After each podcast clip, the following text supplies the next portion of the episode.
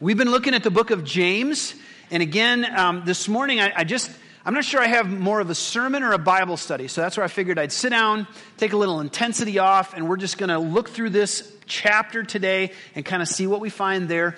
Um, I'm tired. Anybody else tired? It just seems like daily I get up and I'm tired. I don't know if it's the weather. I don't know if it's all the uncertainty with the political climate or the COVID climate or whatever it is, but I'm just tired on a regular basis. And maybe it's just the wintertime coming. I keep praying maybe that God will give us one or two more days of sunshine so that we can just re-energize one more time, and we've we've already been pretty lucky, haven't we? But anyway, we could deal with that. I could handle that. Or maybe a little bit of snow so the kids can get out and build a snowman, right? And it can melt the next day, because that's usually what happens here in Michigan. Norma, when was the last time you built a snowman?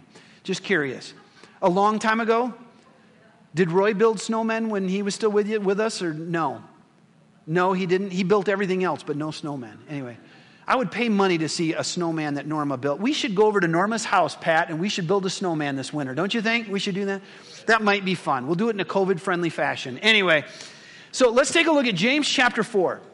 We've been walking through the book of James, and just to remind you of what this book is kind of all about, James, we believe, was the leader of the church in Jerusalem in the first century. We also believe he was the brother of Jesus. Now, again, I believe this lends credibility to who Jesus was, because if you can get your own brother to buy into the fact that you're the Son of God, that's a pretty big feat, amen? Because our brothers, our sisters, our siblings, they know us better than anybody does. And James eventually did come around and follow Christ. And so James is writing to the Jewish Christians that had kind of been scattered throughout the known world at the time. And they were in, in churches. We believe the letter was circulated from church to church to church to kind of address some of the issues they were dealing with. And the biggest issue that they were dealing with, kind of the theme of the whole letter, was that they needed to grow up in Christ. And, and by that, what I mean is they were talking a good game, but they really weren't living out their faith. And James, on more than one occasion through this book, gets into this idea of you can't just know it. You can't just talk about it. If you're going to follow Christ, then you actually have to walk the walk. And so James kind of gives them that message. So let's take a look at James chapter four. We're going to read verses one through twelve, kind of get that into our minds, into our hearts, and then we'll talk a little bit closer as, as to what it means.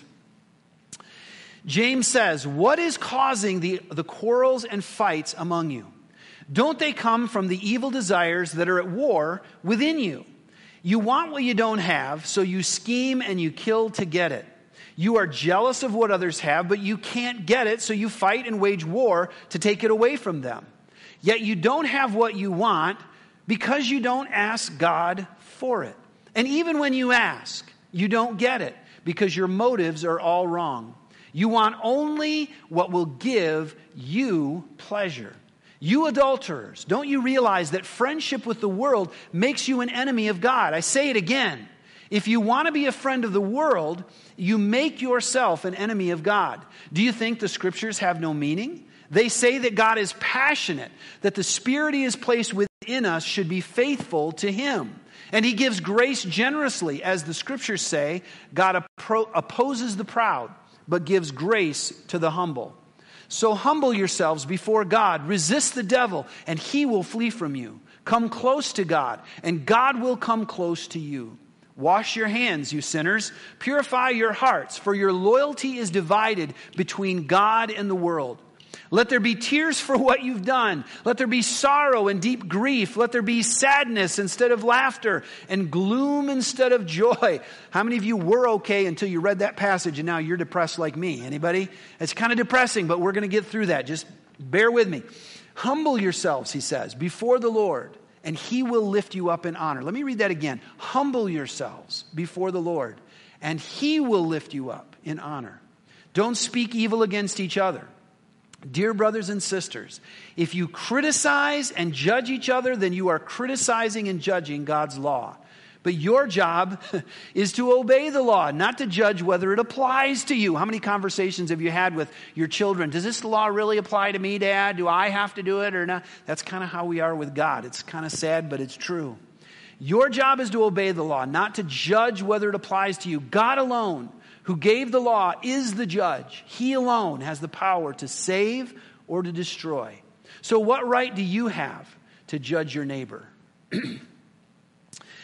It's, it's kind of a long text, I realize that. And what James kind of gets into is this whole idea of battles and and and and wars and fights. Now, when I was young, I used to love a good fight. And by that, what I mean is not a fist fight, because I never actually got into a fist fight when I was young because I was too chicken. I was a fast runner, and therefore, if I ever had the, the danger of being picked on or bullied or anything like that, I would just run as fast as I could and get away. How many of you were fast runners, so you never had to fight? You guys stayed and fought, huh? Okay. The other the other defense against fighting when I was a kid was you wear cowboy boots. You kick somebody in the shin with cowboy boots, they're not coming back. That ends the argument right then and there. Anyway, I used to love a good fight when I was a kid. Not, not a fight necessarily, but a battle. You know, like a verbal battle. I used to love to argue. I used to love to have debates with people. Growing up as I did in the Church of God for my church experience and in going to a Baptist school for my school experience, there were all kinds of differences in belief. And I loved to have those debates and arguments when I was younger. As I've grown older, you know what I like now? Peace. And you know what goes with peace, really well with peace? Quiet. Anybody else like peace and quiet? I love peace and quiet. As I get older, the older I get, the more I like peace and quiet. And that's why Tori and I are doing our best to make our house unhospitable so that our children will move out as soon as possible. Amen? Just kidding. That was a joke. I don't really mean that. But anyway, it, it's true. As the kids get older, there's a little more peace and quiet in the house, and that's a good thing. And as I get older, I just like the peace and I like the quiet. Now, I understand that there are some things worth fighting for, especially when it comes to our faith. There are times when we run into people who disagree with us and, and maybe want to say that what we believe isn't true. And there are times that certainly we need to stand up for what we believe in and, and stand up for what God would call um, truth. And, and as I said last week, we need to be very careful, though, what we're standing up for and make sure that it's actually the truth of God and not just something that culturally we accept. Accept as being true. But I do believe there are times when we need to have those debates and, and maybe struggle a little bit with that. But, but as a general rule, I like to be at peace. And that's why as I get older, I'm less quick during conversations, especially in group places, to offer my opinion unless it's asked for. Because I found that as I go through this life, there are plenty of people who are willing to give their opinion whether you want it or not. Can I get an amen? You know, you sit in any kind of public situation, if there's more than five people there, there's usually one or two people that are more than happy to dominate the discussion and tell you everything they believe about everything. And when they start to do that, one thought crosses my mind. That used to be me. And it annoys me, so I don't want to be that anymore. So I hold my opinion back. And you know what? If somebody asks me, I'll tell them. I'm happy to do that. But I find that as I get older, I keep my opinions to myself a little bit more unless people want to know. And then I'll share because I love peace. I believe that some of the battles that I got into when I was younger really didn't do anybody any good. And quite honestly, in the body of Christ, as people see us battling with each other, as James kind of refers to here, I believe it has a negative effect, not only in our fellowship because we start to divide the church and get angry with each other, but even outside the church, it has a negative effect because when we're constantly at war, people have a hard time believing that we're all about the love of God. Am I right? If, we, if we're going to talk about how we're supposed to love God and love our neighbor, but yet we're famous as a church for being a church that battles within our ranks, that just doesn't bode well. And unfortunately, during the time that James is writing this, apparently they had lots of quarrels and, and battling going on because he begins with a question. Um, you know, what do you think causes these quarrels and fights? And he uses the word among you. In other words, these are battles that they're having within the fellowship of the church. And I don't know about you, if you've talked to anybody that doesn't attend church or is outside the church or maybe doesn't ever come, we're famous. The church is famous for the battles that we have. And there have been battles and quarrels and fights in every church I've ever been in. Now, I grew up in a church that had some conflict. Of course, it was a small country church, and almost everybody there was related to each other. Anybody else have that experience? I'm telling you what, you go to a church where everybody's related, you're going to have quarrels, you're going to have battles, because sometimes cousins fight. It's just the way it goes. But unfortunately, the church is, is known for that. And again, if we're known for that, it hurts our ability to have credibility with people that we're trying to win to Christ. And so he kind of kicks it off right off the bat by talking about three different ways or three different groups that we're kind of at war with. And as I've already said, the first one is that we fight with each other. We have quarrels and fightings among us within the body of Christ. In in, in uh, verses eleven and twelve, he talks about how we're not supposed to speak evil against each other, that we're constant, that they were constantly criticizing and judging each other. So there was all this dynamic taking place in the body of Christ back then, and it wasn't doing them any good, just Just like it doesn't do us any good today. And so he talks about, first and foremost, that they were at war with each other. But he doesn't stop there. It's almost like almost immediately he identifies that the real problem isn't the war that we're having with each other. It's the war that begins within us. Because in verses like one B and, and, and on to, to verse three, he talks about the war that's happening inside of us. Um, let me just go back and kind of refer to that. He, he says, don't they come from the evil desires that are at war within you? And then he talks about the things that we want and how we try to get them and how we scheme. And, and hopefully we don't kill people to get what we want. Hopefully we've grown beyond that as a society, but it obviously happens because there's still crime. He talks about the fact that we're jealous of what others have, so we fight and wage war to take it away from them. Um, and that we should ask God for what we want. But then he says you won't even get what you want when you're asking because you're asking with the wrong motives. So it's kind of a confusing conversation. It's almost like he's trying to say, listen, you're fighting with each other because there's a battle going on inside of you. And that battle that's going on inside of you has to do with one thing and one thing only. And that is what you want. What do you want? That's a powerful question. Because what you do eventually comes from what you really want. Have you ever thought about that? In this culture especially, we do what we want.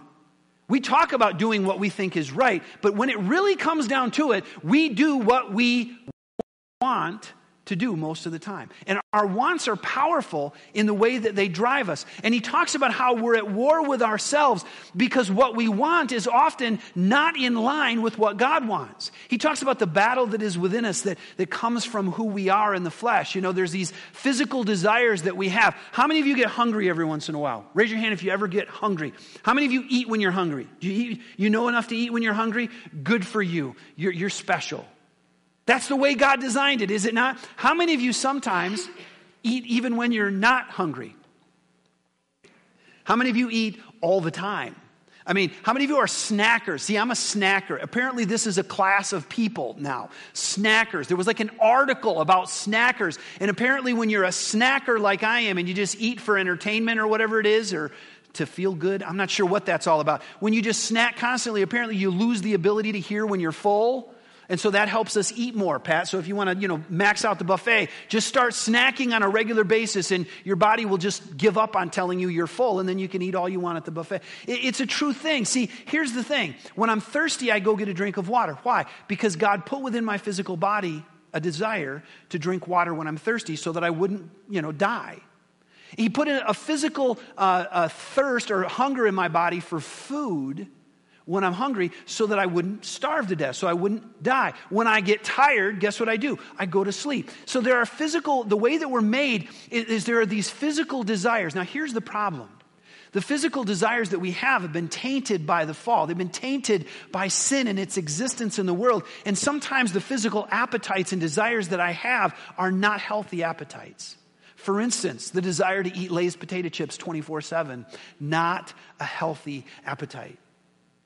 The desire that sometimes comes over a person um, in the physical or the sexual manner to, to basically step outside of the boundary of their relationship of marriage and, and appease their needs in other ways, if you understand what I'm saying. The appetite that I have to take something that belongs to someone else because I want to have it instead of them having it. These are appetites that our bodies and our minds and our hearts conjure up because we're fallen creatures. And what he says is, listen, you want the wrong things. You want the things that will give you pleasure, but what you need to want and what you should want is what God wants. And that's why he says, listen, if you would ask me, I would give it to you, but when you ask, you got to ask with the right motives. In other words, don't just ask for things that will appease you, that will bring you pleasure. Ask for the things that God wants. What do you think God wants? What do you think God wants for us to have? Think about, give some thought to that on a daily basis. What does God want in my life to happen today? You know what I think God wants? I think God wants me to be a good husband and a good father. I think God wants me to love this congregation with all my might. I think God wants me to respond to criticism in a way that is healthy. I think God wants me to love my neighbor as myself. I think God wants his church to love everybody in the community and not just a select few that look and act and talk just like us. Don't you think that's what God wants? So let's take what we want, let's compare it to what God wants, and you know what? My wants end up looking pretty shabby when I do that. And so this war that's happening inside of us is kind of the key to it all. And he says, listen, if you could solve that issue of the war that's happening inside of you, then you would not only be able to be at peace with yourself, but you would probably find that you're at peace with others and also with the third person that he says we're at war with, and that is with God. In, in verses four through ten, he talks about how we're kind of at odds with God when we, when we um, give into the desires of the flesh and when we desire those things more than God, when we try to get comfortable with the world, that essentially we're declaring war on our Heavenly Father. You can't be friends with the world, he says, and then basically try to be friends with God as well. God does not tolerate split allegiance. He wants us to be all in or all out. Listen, we, we live in a world that, it, that lives outside the system that God created. The world that we live in doesn't take into consideration what God wants. And it shouldn't surprise us that that's the truth, because they don't take God into consideration. We live in a world where there is no concrete standard of truth. Truth is what you make it. You do whatever's best for you. And being quote unquote happy is the most important thing for most people. Most people. I can't talk today. I got news for you. Happiness is not where it's at. Because happiness comes and goes with the weather. I said I was tired. You know why I'm tired? Because the weather's bad outside. If the sun comes out, I feel better. Does that tell you how frivolous happiness is? If I have something yummy to eat, guess what that makes me? Happy, right? If I have something nasty and disgusting to eat, guess what that makes me? Go get potato chips, right? That's it, what, what it makes me. You guys are really stiff today. I'm just saying. Anyway, so there's this desire within us that we have to control. And, and, and as we go and, and we go through these different things and, and we live in a world that stands outside of what God wants, when we cozy up to that world, not when we love the world, but when we literally start to live as they live and, and act as they act and do the things they do and believe as they believe, then we make an enemy of God. He talks about the world and the flesh, which is, again, the evil desires within us that, that conjure up all those appetites that are not healthy for us. And then in verses six and seven, he says, listen, you're battling against the devil. When you make the devil your friend, you're at war with God. So, so the world, the flesh, and the devil. But the nice thing is he says that when you resist the devil, he has to what? Did you catch that? He has to flee. Wouldn't it be awesome if everything that we faced that was scary had to do that? I heard a story this week. Sorry about my voice. Let me get a drink of water, see if that helps. I was talking to somebody this week and we were talking about hunting because, you know, today's the opening day of hunting season where everybody goes out and shoots stuff. Um, this is nothing down here, man. I haven't heard one gunshot this morning. Up where I came from in Midland, we would wake up to machine gun fire. I mean, those people were serious. I'm pretty sure somebody was hunting with Simtex up there at one point. You'd hear explosions out in the woods. It was amazing. But anyway, it's hunting season, so we were talking about bear hunting for some reason. And this guy told me a story about a friend of his who was hunting in a tree one day. He was up in a tree stand, and a bear comes along and starts climbing the tree. I don't know about you, but that would be terrifying. How many of you would be terrified by that? I'm in a tree, and the bear starts climbing the tree. You know, of course I'm thinking, what's his intent here, you know? Is he like, ooh, buffet, you know? I mean, what's he thinking? So he climbs the tree, apparently, climbed right past the dude, kept on going, and went up in the top of the tree, messed around for a little bit up there, you know, and the dude is just sitting there like frozen, not able to, and he had a camera with him, you know, they, all these hunters now, they got to take their, you know, trail cams with them so they can show everybody what a good shot they are. Notice that you only see the good shots, not the ones they miss. Anyway, so he's like videoing himself. So the thing's up in the tree and it just finally just climbed back down the tree and got on the ground and took off. I'm thinking to myself, I would not have had that kind of patience, my friends. As soon as that bear started climbing the tree, you know what I would have done? I would have jumped out of that tree, probably broke both my legs, and the air would have eaten well that day, right? Because, man, that's terrifying. I would have never been able to stay in a tree while a bear is climbing by me. You know, you know what they say about outrunning a bear, right? You don't have to outrun the bear.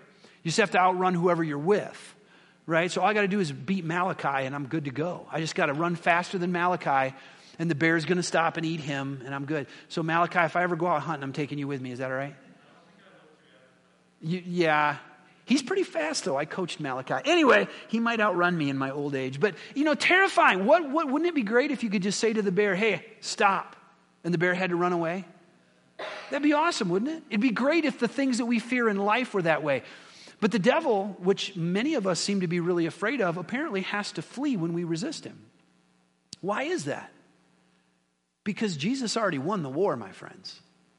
In the, on the cross of Calvary, when Jesus died and he rose again, he beat Satan once and for all. All Satan can do is run around whispering in our ears. And, and the Bible talks about him, you know, walking around like a roaring lion, seeking whom he can devour. The, the truth is, if we turn and face him, he has to run. So all he can really do is kind of run around and whisper things in your ear and hope that you listen. I've got news for you. If you resist Satan, he will flee from you. But you know what? If you let him back in the game, he will tell you to do things that you should not do, and he will create in you desires that you should not have. As I thought about this, it kind of reminded me of the Wonder Woman movie. Anybody see the modern Wonder Woman? Please, somebody raise your hand. This morning in first service, nobody raised their hand. I'm like, they're just afraid because she wears that scanty outfit. They don't want to let everybody know they saw it, basically. I'm not ashamed to say I saw. I'm a comic book person. I grew up reading comic books, not D C, but, you know, I'll cross over every once in a while. Anyway, the whole theme of the Wonder Woman movie was that she was battling against the Greek god Ares, who's the god of war, and he just kind of sneaks around putting things in people's minds and whispering in people's ears, and as a result, World War whatever happened, right? That's the whole idea. And as I, I thought about this concept, that's kind of what Satan does to us. It's not like he comes out and rents a billboard and says, hey, everybody, you should hate your neighbor. He just whispers in your ear one day, did they seriously cut you off in traffic like that? Are you going to let them get away with that? Did that person really just doubt whether or not you were capable at, at your job? Did they really just say that to you? You should give them a piece of your mind. Isn't that what happens? He very seldom tells us, hey, you should go kill that person. You know what he will do is he will plant the seed of anger in your heart, and then he'll water it, and then he'll watch it grow. Until you're so angry with that person, you could just do whatever. That's how he works. But the Bible says if we resist the devil, he will flee from us. Friends, we're at war with ourselves, we're at war with our neighbor, and if we embrace the things of this world and the flesh that is within us, or what the devil has to say to us, then we are essentially declaring war on God himself. And that's not the place we want to be, because the, the devil never has your best interests at heart, ever. He is always the adversary of God and what he wants. So if you want to have peace instead of war, he starts in verse seven giving us kind of a clue on, on how we can do that. If we want to have peace instead of war, he says that we're to, in, in, in the translation we just read, he said that we're to humble ourselves. Now, again, in the older translations and some that are more strictly translated from the Greek, the word is actually more like submit. It has to do with obedience. In other words, we need to obey God. And that, you know, goes without saying. Of course, you're sitting there. Of course, he's a pastor. He's going to say we have to obey God. That kind of goes without saying, but that's really one of the ways that we can find peace. Because if you really think about it, God's law is all about peace. I know you've never thought about this before, but think about it. God's law is all about peace. When you think of the great commandment that, you know, Jesus gave us, love God with all your heart, love your neighbor as yourself, the first one is all about establishing peace with God. The second one is about establishing peace with your neighbor. Think about the Ten Commandments. You look at the first commandment, thou shalt have no other gods before me. That's all about having peace with God, because God, again, demands that we serve him wholeheartedly. He does not want our, our, our um, allegiance to be divided. You can't have a heart that's headed this direction and that direction. God is a jealous God in that sense. And so it's all about having peace with God. If you look at some of the other commandments, um, thou shalt not murder. Some of you think if I just murder that person, I'll have peace. You won't, I guarantee it. Ever heard of the Hatfields and the McCoys? Murder is never the way. Thank goodness most of us have common sense when that comes into play. What about committing adultery? Friends, if you want to have strife in your life, allow the boundaries of your marriage to deteriorate and be tempted by relationships in other directions. That will never bring peace into your life, at least not easily. Steal something. Thou shalt not steal, he says. Again, that doesn't bring peace if you're running around taking other people's stuff. Testify. Do not testify falsely, or in other words, don't lie. Do not covet. We talked about that last week. Don't want what other people have, in other words, because that's not going to give you peace. It's going to stir you up. And finally, honor your father and mother. The Bible even says you should honor your father and mother, that it should go well with you. My dad loved that verse. Honor your father and mother, or it, so that it'll go well with you. Another translation said, so that you'll live long. My dad really liked to play that up, you know. My dad never abused us. Don't, don't go there. But anyway, he loved to play that one up. All of these commandments are about how to live together with people in peace, because God is for peace. He wants us to work out our issues. He wants us to work out our problems. He wants us to find that common ground. So if we want to have peace in our lives, we need to submit to what God does, uh, says and obey him. The second thing he says is that we're to draw near to God. In verse eight, it says, come close to him. In other words, it's, it's literally a word that means to be in close proximity. And we do this, I believe, by becoming like God. I believe that we as Christians are called through the power of the Holy Spirit to become more like God every day. And as we become like God, we grow closer to him. Anybody ever heard of A W Tozer? Anybody ever heard of that author? He's written a lot of really good books, really good stuff, very deep theological thinker. He wrote an essay called Nearness is Likeness.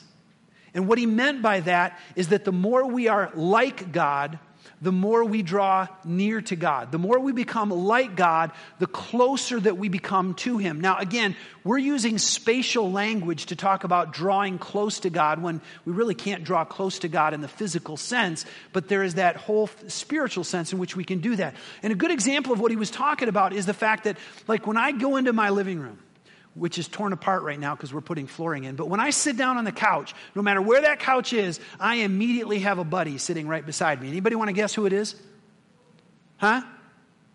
It's the dog, isn't it, Norma? Yeah, she's seen my dog. I bring her to the office sometime. Little tiny dog, little lap dog, because I don't want a big dog, because I don't want to have to put stuff back when it tears through the house. You know, our dog can go through the house on the biggest rant it's ever had. You can't even tell it's been there.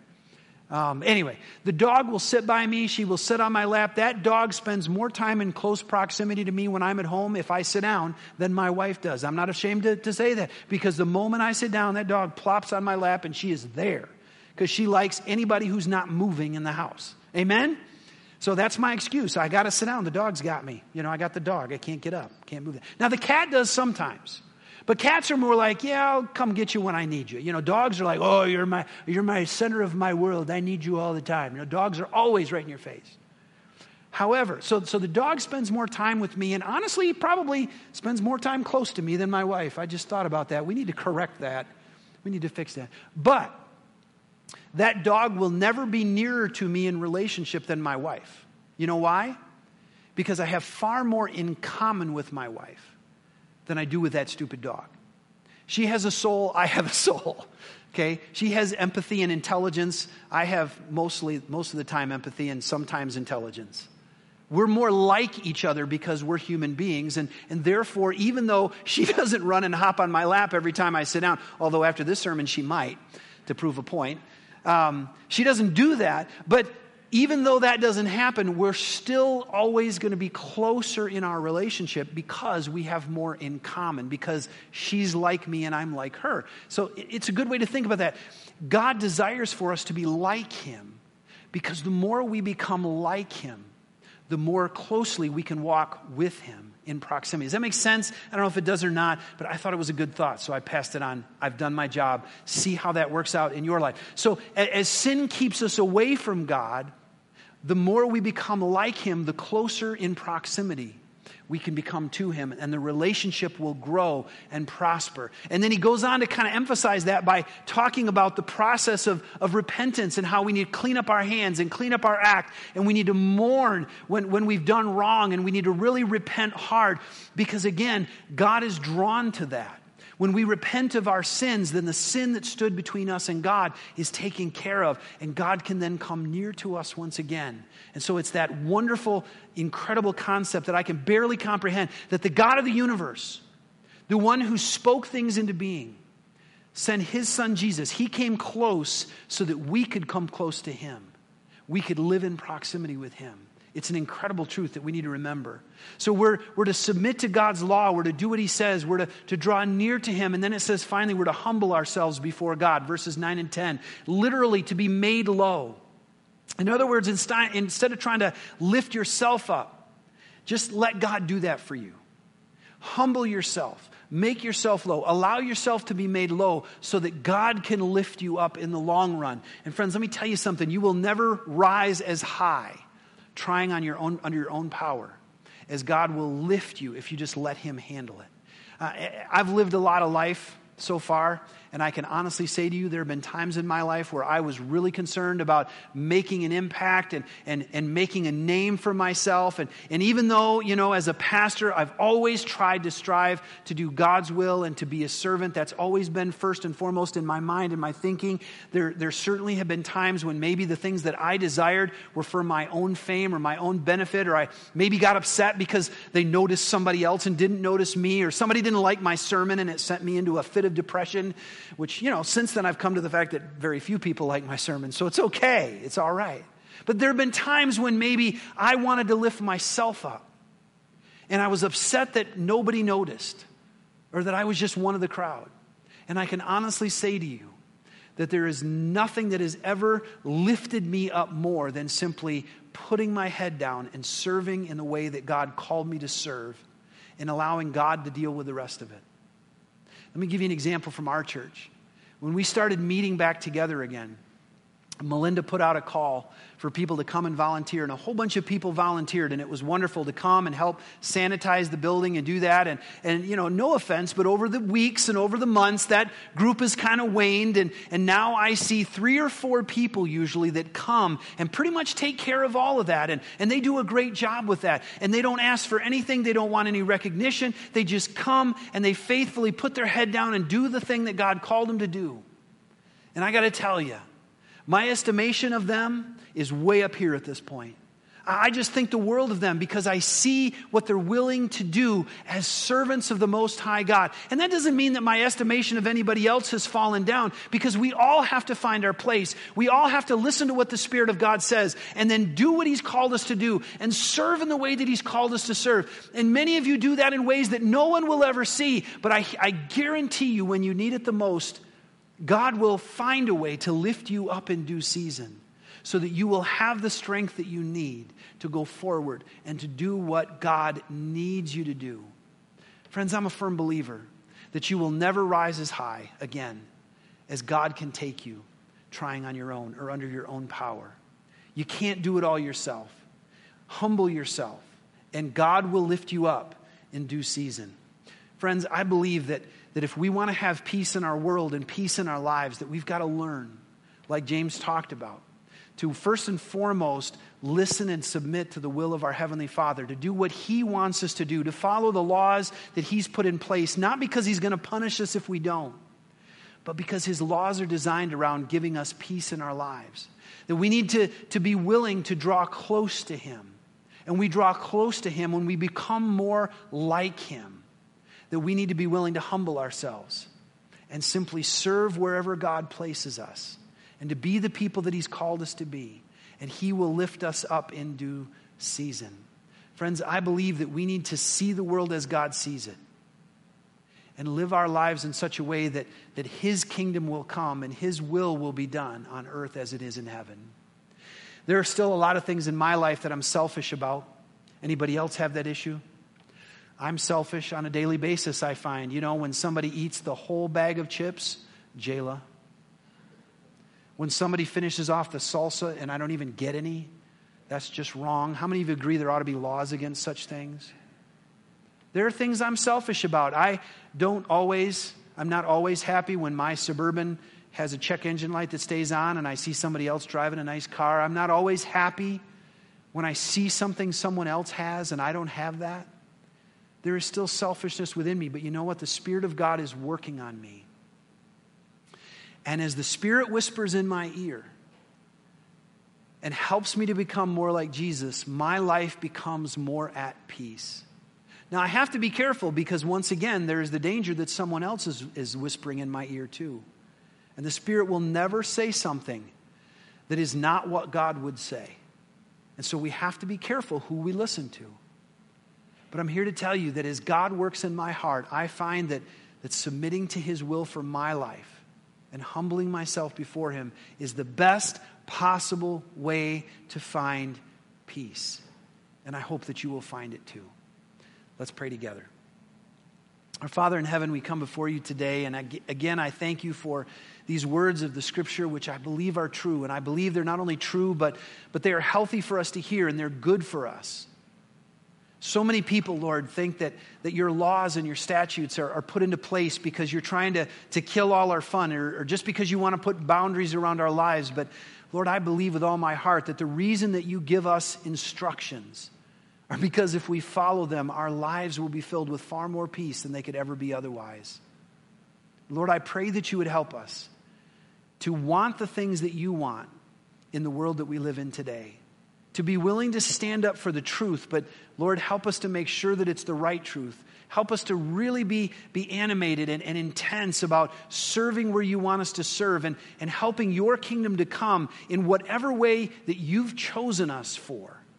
Not just to fight any battle we can find, but to make sure that the battles that we're fighting are the battles that are worth fighting and the battles that will eventually lead to peace because we're standing up for the truth of your word and your will. Father, I pray that you would help us to be the kind of church that, that looks at our community and sees what you want us to see and wants what you want us to want so that we can follow you in every way possible.